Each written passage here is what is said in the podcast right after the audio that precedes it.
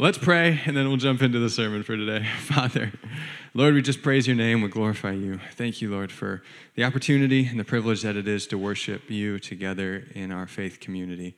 And Lord, together around the table, together, uh, the Lord's Supper, and to share uh, in, in you, Christ, and to share in community with one another. So, Lord, would you bless our time as we open your word? In Jesus' name, amen. All right, as Tia said, I brought this big old table up here uh, because we're talking about the table. Our new campaign that we're starting today is titled The Table. And when we think of the table as a symbol, it's a very powerful symbol of the Christian faith and the Christian life. We refer to the table, first of all, as the Lord's Supper. So when we come to the Lord's Supper, we often say we're coming to the table. So when we say the table in the church, it often just means uh, communion or the Lord's Supper. It goes by a few different names. You may have heard it referred to as the Eucharist, which just means thanksgiving, as well uh, in other church traditions. So at the table, we come and remember the core of our faith. We remember Christ's saving work on the cross for us.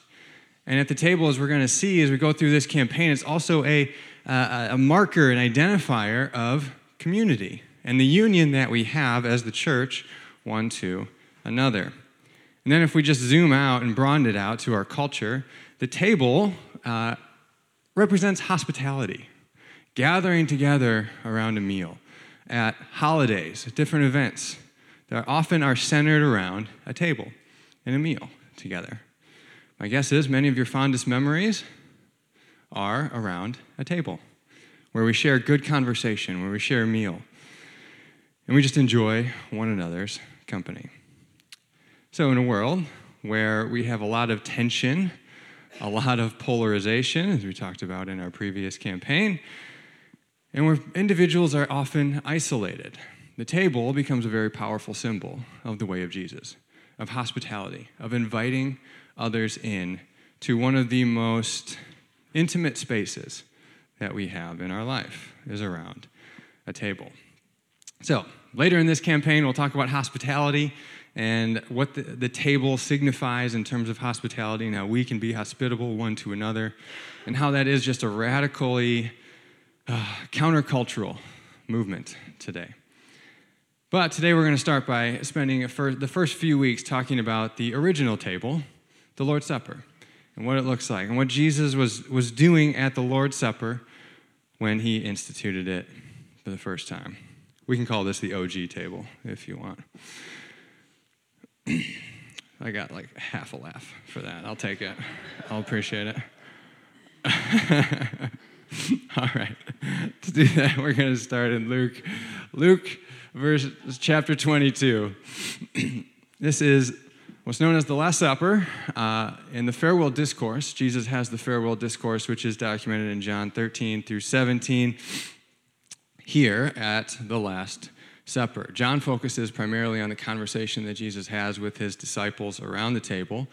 Uh, it's this very intimate setting. If you've read John 13 through 17, uh, previous campaigns, we've read through it all in one sitting. I encourage you to do so. It's this beautiful, just intimate moment with Jesus and his disciples before he goes to the cross. But uh, Matthew, Mark, and Luke, they kind of just, they don't go into as much detail of what Jesus says. Instead, they focus on Jesus instituting the Last Supper here, or the Lord's Supper. So we're going to begin here in Luke chapter 22, starting in verse 7. It says, Then came the day of unleavened bread, on which the Passover lamb had to be sacrificed. Jesus sent Peter and John, saying, Go and make preparations for us to eat the Passover. So, first of all, let's focus on what this unleavened bread, this, uh, uh, this ceremony, this festival of unleavened bread, as it's called, what's that all about? And the Passover, because these are central to what Jesus is doing here. I was listening to a podcast that I linked you to by John Mackie, or Tim Mackie, sorry. So many Johns here. I just think John immediately. Uh, this podcast by Tim Mackie uh, with the Bible Project, and he's he's talking about how he just simply says Jesus, he doesn't like sit down with his disciples and give them a doctrinal thesis on what he's about to do at the cross. There's no point where Jesus sits down with them and explains to them all the details of what he's going to accomplish on the cross. So instead of doing that, he does this. And he, he makes it experiential. he draws them into this experience. And everybody knew what was going on here at the Passover meal. So if you're familiar with this culture and you can put yourself in this place, which is what we're going to try to do here, this all makes a ton of sense. But for us looking back on it, sometimes we just miss it because we aren't as familiar with the Passover and with the Feast of Unleavened Bread. So, what this festival is doing is a week long festival. It began with Passover and the Passover meal. It's still practiced by Jews today. And it, it always happens around the time of Resurrection Sunday, obviously, for us. And they eat what's called the Passover Seder. So I'll explain it in a minute why they took the yeast out of the dough and we have this unleavened bread situation. But that was one of the features of it. The features of the meal was lamb, unleavened bread. They would have wine with the meal. They had four different cups of wine that they would pronounce a blessing, and then they would drink a cup. They would drink some of the wine and something bitter, like a bitter herb, like horseradish or something. So the horseradish would remind you of, do I have some horseradish fans over there? Did I hear that? All right, Bill. you might be the only one here, Bill. I appreciate you. Uh, and all of them had strong symbolism that pointed to the Passover. Passover commemorated their exodus from Egypt. In Exodus tw- chapter 12, we read about it, and we'll read about it in the devotional if you follow along with it this week. So at this point, God has already brought nine plagues on the people of Egypt. The Israelites are enslaved in Egypt under the, the strong arm of Pharaoh. And Moses, he repeatedly approaches Pharaoh and, and uh, asks him to release the Israelites from slavery. You guys can have Charlton Heston in your mind here if you want. That's fine.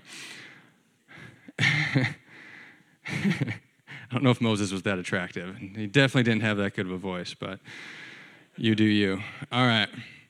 So each time Pharaoh refuses, and he says no. And so God brings 10 plagues on the Egyptians in order to demonstrate that he is God. And each of the 10 plagues all kind of indicate that God is, a, is God over and against the Egyptian gods, proving his power, his might, and his authority over them. And in this 10th plague, God promises that He is going to uh, kill the, the firstborn of every house that doesn't have the blood of the Lamb over the doorposts of the house. And this is kind of like a retaliation to what Pharaoh did to the Israelites. So remember, when Moses was born, Pharaoh had said the people are becoming too numerous and they are growing too strong. And if somebody comes and attack us, attacks us, they'll align with our enemies and overpower us. So Pharaoh has tells the midwives to kill uh, all of the boys that are being born, the newborn boys. And the midwives, they resist. That's good civil disobedience, right? They resist and they don't. But Pharaoh's furious and they still ended up killing a lot of the boys. So, this 10th plague, God's returning the evil that Pharaoh brought on his people, people of Israel. In the 10th plague, the angel of death goes through the city of Egypt and kills all the firstborn. But God provides a way of escape. God provides a way of escape for the people of Israel. And he tells Moses and Aaron that what they're to do is to take a lamb, one year old, that's pure, uh, a lamb or a goat, a blameless, without blemish. They're to butcher it, they're to eat it. And we hear this and we're like, oh, ew, like, that's gross, while we're like eating a rare steak. It's like, we're, we're just like a step removed. We don't see the butchering process. I grew up on a farm. I saw the butchering process. I, yeah, we're familiar with this. We don't see it, so we're kind of like, eh, this, this is just like a feast. It's like, even the whole ceremonial sacrificial system, they would eat the meat of the animals that they sacrificed, right? So they were to butcher it, they were to eat it, uh, they're to burn up everything. God gives specific instructions for this meal. So they're to burn everything that they don't eat. So if their family is too small, they're supposed to kind of like combine with other families so that they eat all of the meat of the animal, and then they're to burn everything and he tells them, You're not to leave anything to tomorrow for tomorrow. You're supposed to eat this meal with your belt fastened tight. You're supposed to have your sandals on your feet while you eat this meal. You're supposed to have your staff in your hand. He tells them to eat it in haste. And the idea is that they are anticipating, expecting God to fulfill his promise that he is going to deliver them and set them free from slavery in Egypt. So when Pharaoh gives the word and it says go, they're ready to go. Because as we know with the story, Pharaoh changes his mind and he begins pursuing them and he chases them. So if they were to sit around and wait and gather up all of their stuff, Pharaoh would have changed his mind, most likely, and then it would have been too late.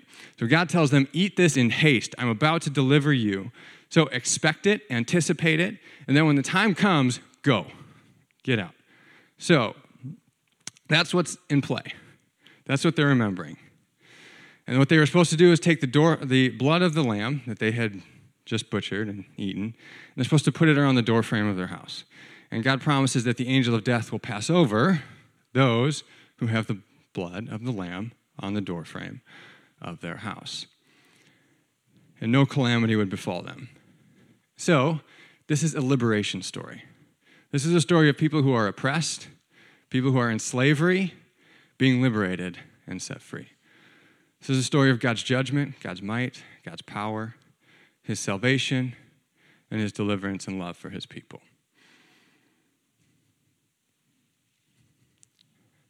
And as God gives them these instructions to Moses and Aaron, He tells them, You guys are supposed to, as a memorial, practice this meal every year. So every year they are to eat lamb, have this Passover meal where they have lamb, they have a bitter herb, and they have at least unleavened bread. And then they're to celebrate the feast festival of unleavened bread for the week following that, where they're not supposed to put any uh, yeast in their bread and cause the bread to rise. I don't know anything about baking bread, but this is what the theology nerds say. The reason is uh, they don't know anything about it either, probably. But the reason is because apparently uh, it takes time to rise. So when you put yeast in bread, it takes like a day or so to rise. They didn't have that kind of time. So again, the theme is haste. The theme is be ready to go. Cook this quickly, eat it quickly, because the time's to come very soon. You got to get out of here, and you're to have to be ready to go. So everything is about haste and God's deliverance and Him setting the people of Israel free.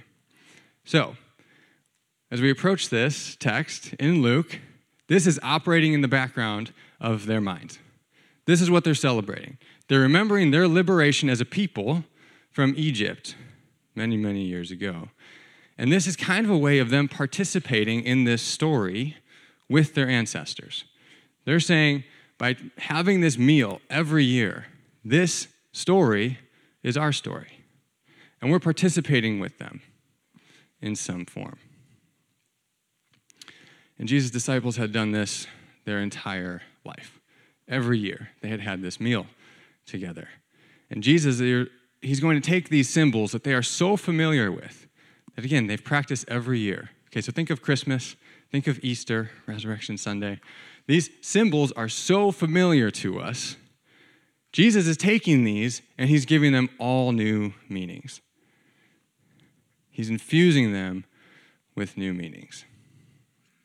And so let's keep reading in the story. They're about to share this meal together.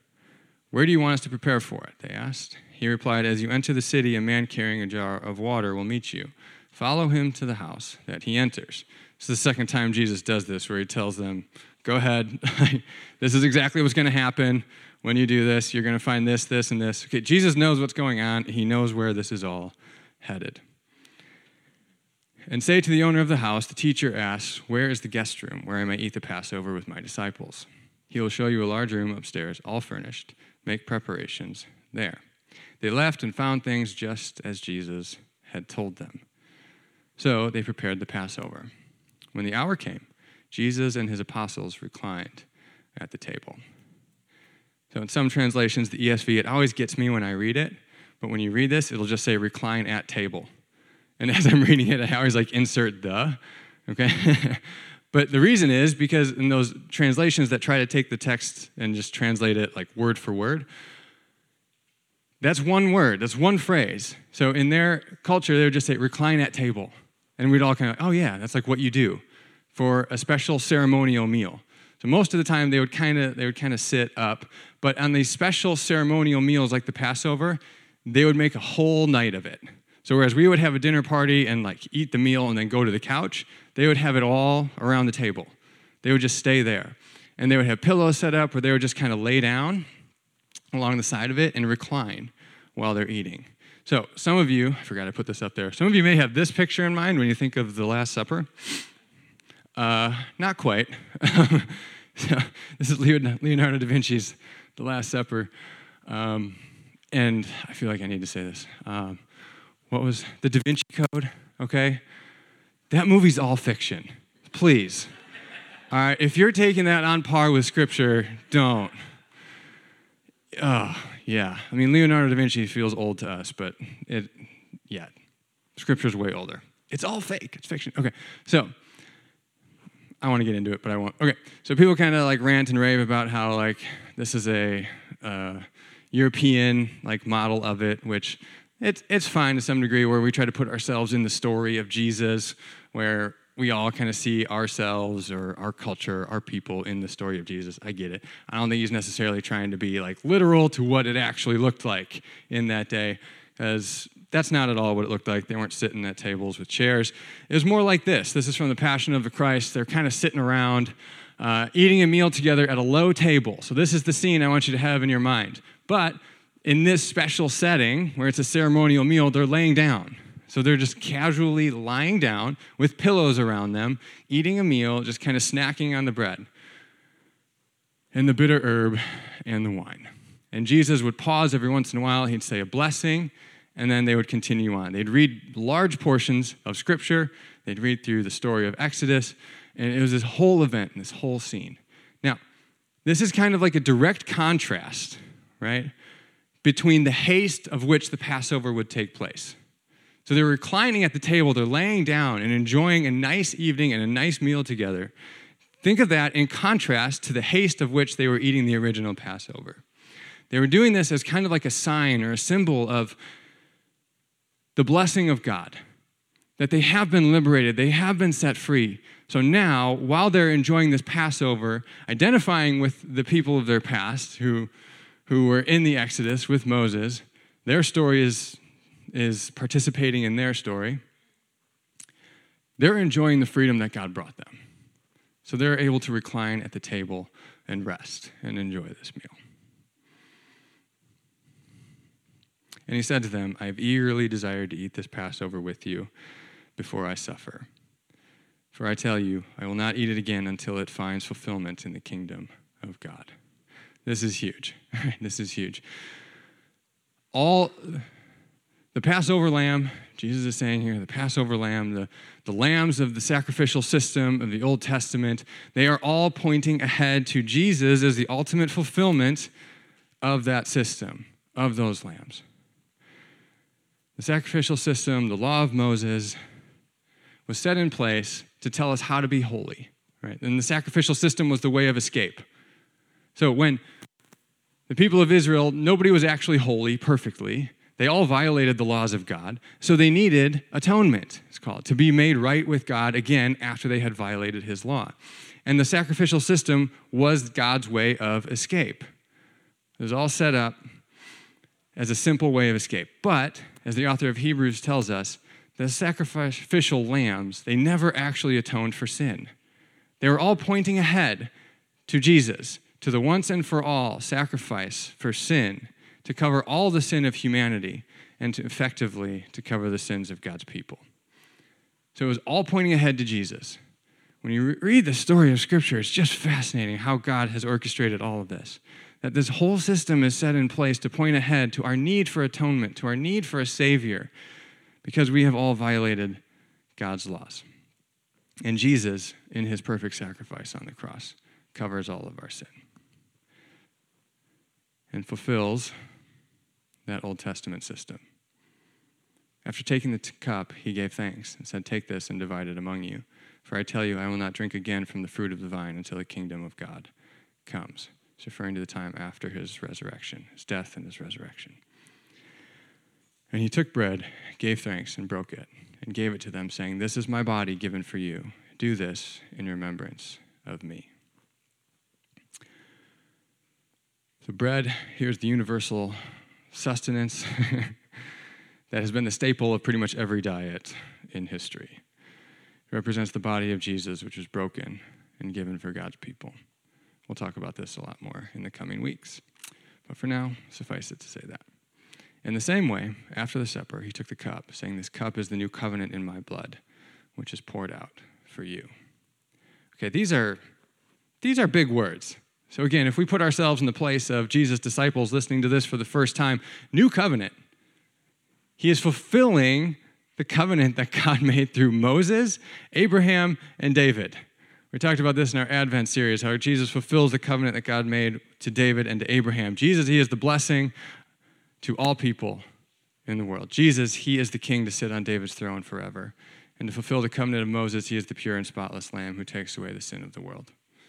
All of it is pointing ahead to Jesus as the climax of the biblical story his death and his resurrection. And this Last Supper with his disciples, he is on the brink of his death. And so now he's establishing a new covenant in his blood. Bold words. Bold words again. So, just as the blood of the Lamb represented the salvation of the people in the Passover, so Jesus' blood is our salvation from our sin. And he gives us the promise and hope of being made new in Christ. Band, you guys can come and get set up. In which we are truly free from our sin and the consequences, the punishments of our sin, which are death. And it's only found in Jesus.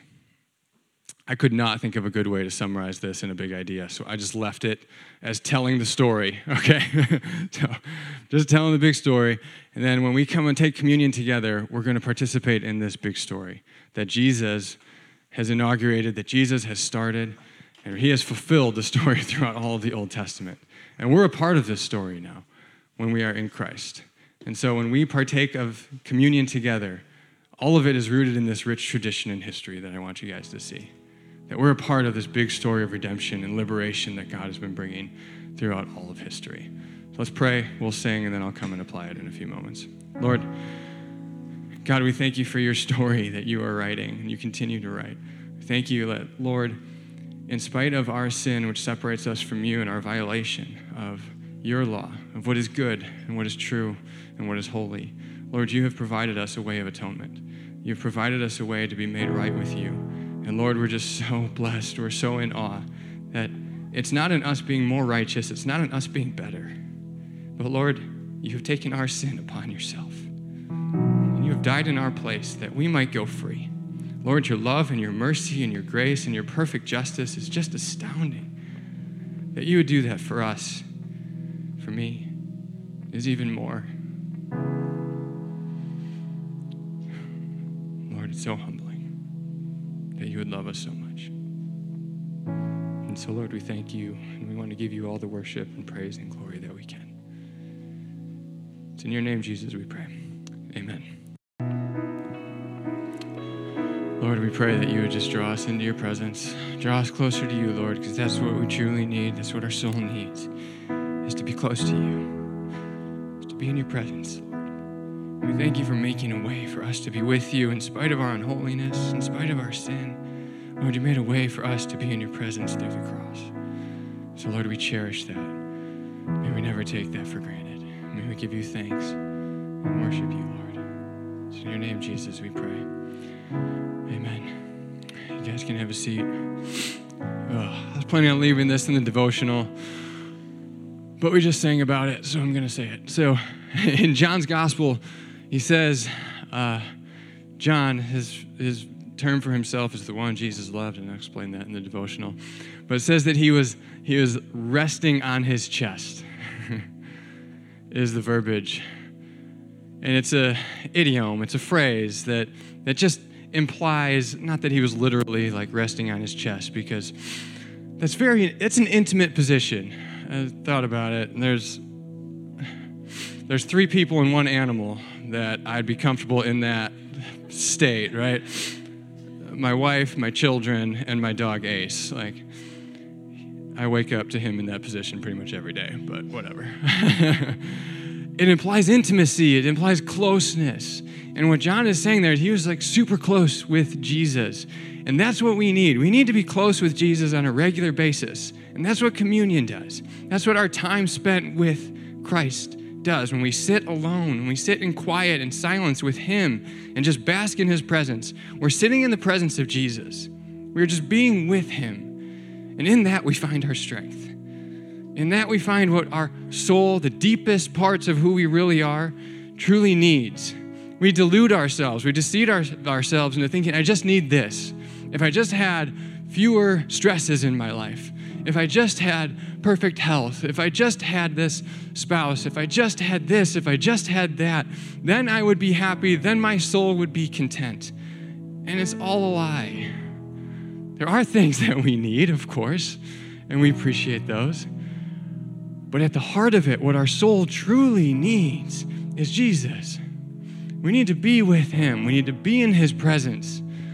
And so instead of constantly chasing after these other idols, these other things that we put up in place of God, communion, when we come to the table, when we come to church and we worship and we spend time together reflecting on Jesus, praising Him, taking communion together, being together, hearing from His Word, we're finding what our soul really needs.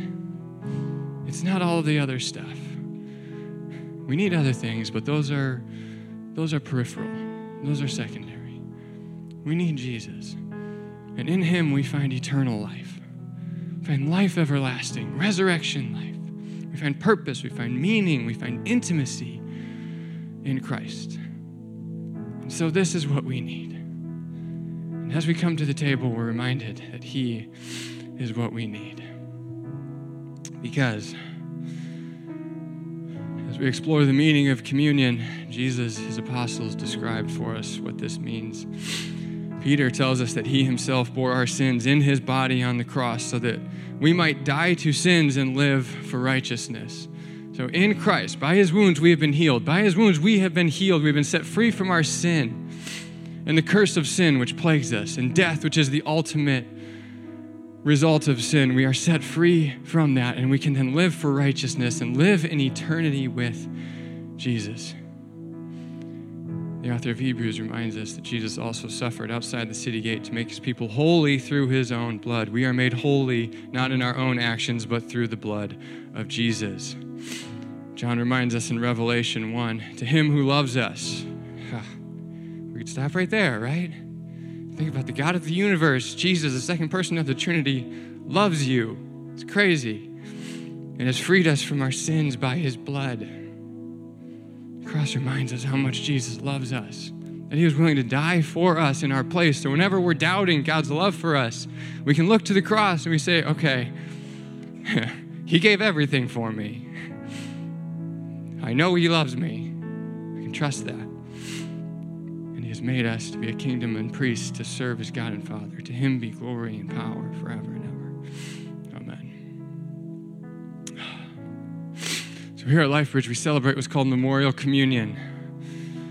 As Luke records, and as Matthew and Mark imply, because remember, Passover was a memorial that they celebrated every year, and Jesus, in reframing those symbols, was producing for us another memorial that we are to practice on a regular basis. Do this in remembrance of me. Practice memorial communion. And in the devotional, I briefly describe what the different views of communion are and why we hold to this view. But for our time today, those who hold to this view are in grave danger of trivializing communion. We're in grave danger of making this less significant than it really is. This happens to us with pretty much every memorial that we practice, right? The more we practice it, the more mundane it becomes, and the more we tend to trivialize it. Christmas, Easter, these are memorials that we're supposed to remember key important things of the faith, and we tend to trivialize them. We do the same with communion. And we're in grave danger of that. I just, oh. My prayer for us today and for the rest of this campaign is that we see the true value of this and we cherish it and we love it and we can't wait to come together to share the Lord's Supper together as a church family. Because in communion, there's so much happening, there's so much good happening here. One, we're reminded of Christ's atoning death for our sins. And we cannot be reminded of this enough. The language becomes so familiar to us. I grew up in the church and it just becomes so familiar that we just say it over and over again, and it doesn't, it doesn't stir our heart and our soul the same way as it did when we first believed it, when it first became true. And that's a, tragedy, that's a shame. because it's just as true now as it was then. We just, over time, we trivialize it and it just loses its meaning to us. We need to be reminded of this, and we need to explore the depths of it, of Christ's atoning sacrifice for us on our behalf, and what that means, the great love that God has for us. As John said in Revelation, to him who loves us, to remind us that we are loved by God. When we feel completely unlovable, when we've been betrayed, as Jesus is going to be betrayed, when we've been hurt, when we've been harmed, when we are facing on a daily basis the depths of our own depravity and the depravity of others around us, we need this reminder, this constant reminder that God loves me in spite of myself. And He was willing to die for me. He proved it. We need that reminder. We need that reminder that our righteousness is not our own. We need to be reminded that I cannot be good enough to be made right with God. Because if we try and then we fail, that's a heavy burden that you are not capable of bearing. Like Jesus says, Come to me, you who are weary and heavy burdened, and I will give you what? Rest. You will not rest if you are trying to be righteous in and of yourself. You will find no peace there. There is no peace there. It is only when we surrender and we put our faith and our trust for our righteousness and our holiness in the atoning work of Jesus on the cross where we can find rest and peace in the true deliverance that Christ has brought us. Just like that picture, that image of reclining at the table, sharing a meal together at the Passover. Whereas in the previous times, people were going in haste and running and leaving and pursuing righteousness on their own. Now we can rest. We can recline at the table with Jesus because he has made us righteous by his work on the cross. And it reminds us that atonement for our sins was costly. In the cross, we see God's perfect justice and God's perfect love and mercy on display, but it was costly. In his justice, the cost, the punishment for our sin was the death of Jesus, the only perfect, pure, spotless, holy one, the only one who was truly good. He took our place and he died for us. We need to be reminded of this regularly. We're reminded of our identity in Christ. Just like the Passover meal was a participation with their ancestors and the people of their past and in God's story that He was brought, bringing about, so in communion, we're reminded that our identity is rooted in Christ. We're participants with Christ. 1 Corinthians 10 16, Paul says, Is not the cup of thanksgiving for which we give thanks a participation in the blood of Christ? And is not the bread that we break a participation in the body of Christ? Paul's favorite analogy for the church is the body of Christ. Jesus tells Paul when he was Saul, Saul, why are you persecuting me?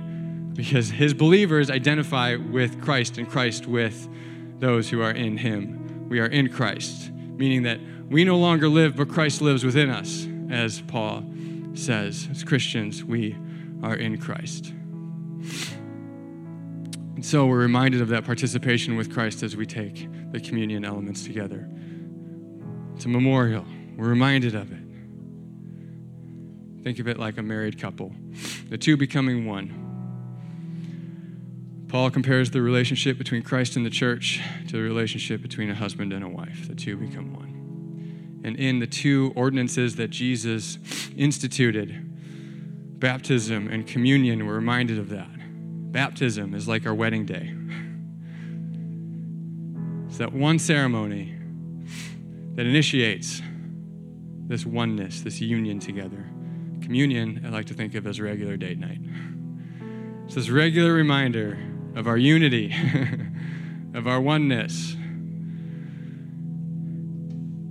This is our reminder that we're united to Christ and we are in Christ. And then, thirdly, it strengthens our faith through the previous two, but also just generally it strengthens our faith.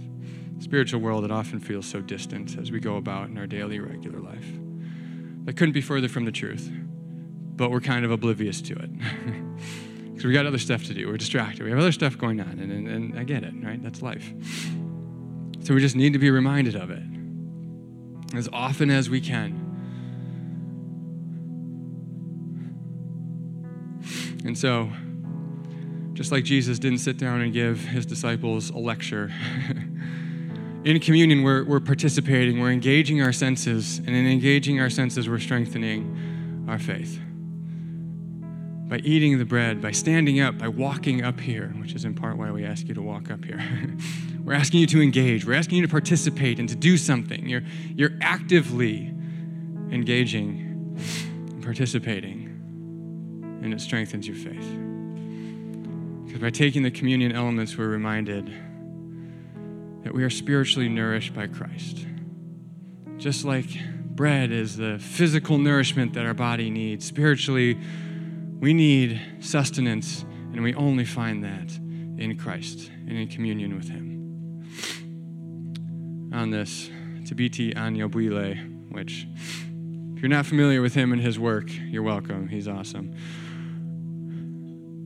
It's tough to spell his name, though he says, We come to the table in need. We come to the table fresh from battles with sin, discouragement, unbelief, and the world. We need to be fed again. We need to receive the sustenance that Christ affords. By faith, we receive the nourishment we need as we imbibe the benefits of Jesus' atoning work for sinners and weaklings. when we come to church, we're fresh off a week of battling, fighting our own sin fighting against the evil of our own nature, of our own sinful nature, struggling, wrestling with the evil and the sins that have been committed against us, struggling, wrestling with the evil that is just out there in the world. And the discouragement when we look at the world around us and the sin and the wickedness and the evil of things like war in Ukraine. And these things are exhausting. We need to be reminded of something good something pure, something holy, that there is justice in this world, that God is sovereign, that He is good, and that He loves us. And one day He will make all things new. And He is making us new now, here in the church. We need these reminders on a regular basis. And in coming to the table and participating with Christ and one another, our faith is strengthened and we find encouragement and hope. And so we're going to come to the table. As we take communion together, we're reminded of all of this. And this is a cherished, precious, intimate time that we get to share together with one another and with the Lord. So, my prayer for us is that we would value this time, that we would miss it when we don't partake of it that we would long for it because it's meaningful and we need it. So the elements are up here on the table. We'll set them out. Front rows, I want you to come forward, come into the middle. Grab the two cups. There's two cups together. The bread is in one and the juice is in another. I want you to hold on to them. And while you're sitting there, worship. Think of this. Think of Christ's atoning work on the cross. Imagine yourself at the Last Supper with Jesus. See where God takes you. Hold on to those elements, and we'll pray and partake of them together. Would you guys pray with me first for the bread? Lord Jesus, as we hold these elements in our hands, we're reminded of the nourishment that you bring us. Oh Lord, just as we need bread for sustenance, we need you. We need to commune with you here at the table together in community, worshiping you. Lord, in our private worship, in our time alone spent with you, we need to sit in your presence and be with you, Jesus. And it's there that we find strength, not in ourselves, but in you. For, Lord, in your flesh, you have taken our sin upon yourself and nailed it to the cross. You paid the penalty that we deserved, Lord. You suffered and died in our place. There's no greater love than that,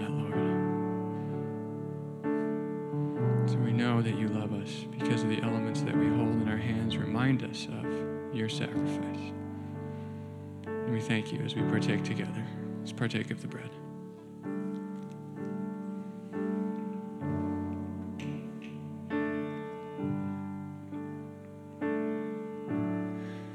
Would you pray with me for the cup?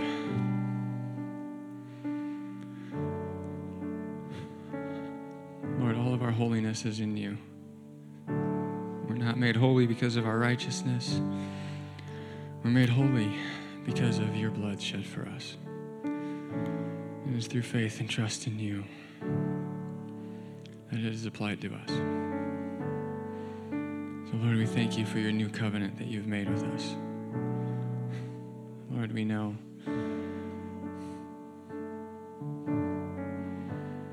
that you love us, that you care for us, and Lord, that you desire to be with us because you have died. You have shed your blood that we might be made holy, to cover all of our sin.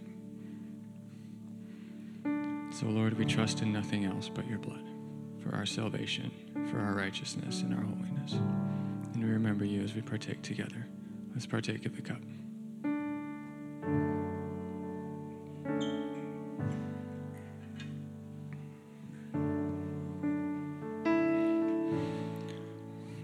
Close, let's stand and let's sing a little bit more together in praise to our Savior. If you need prayer, please head into the back and receive prayer.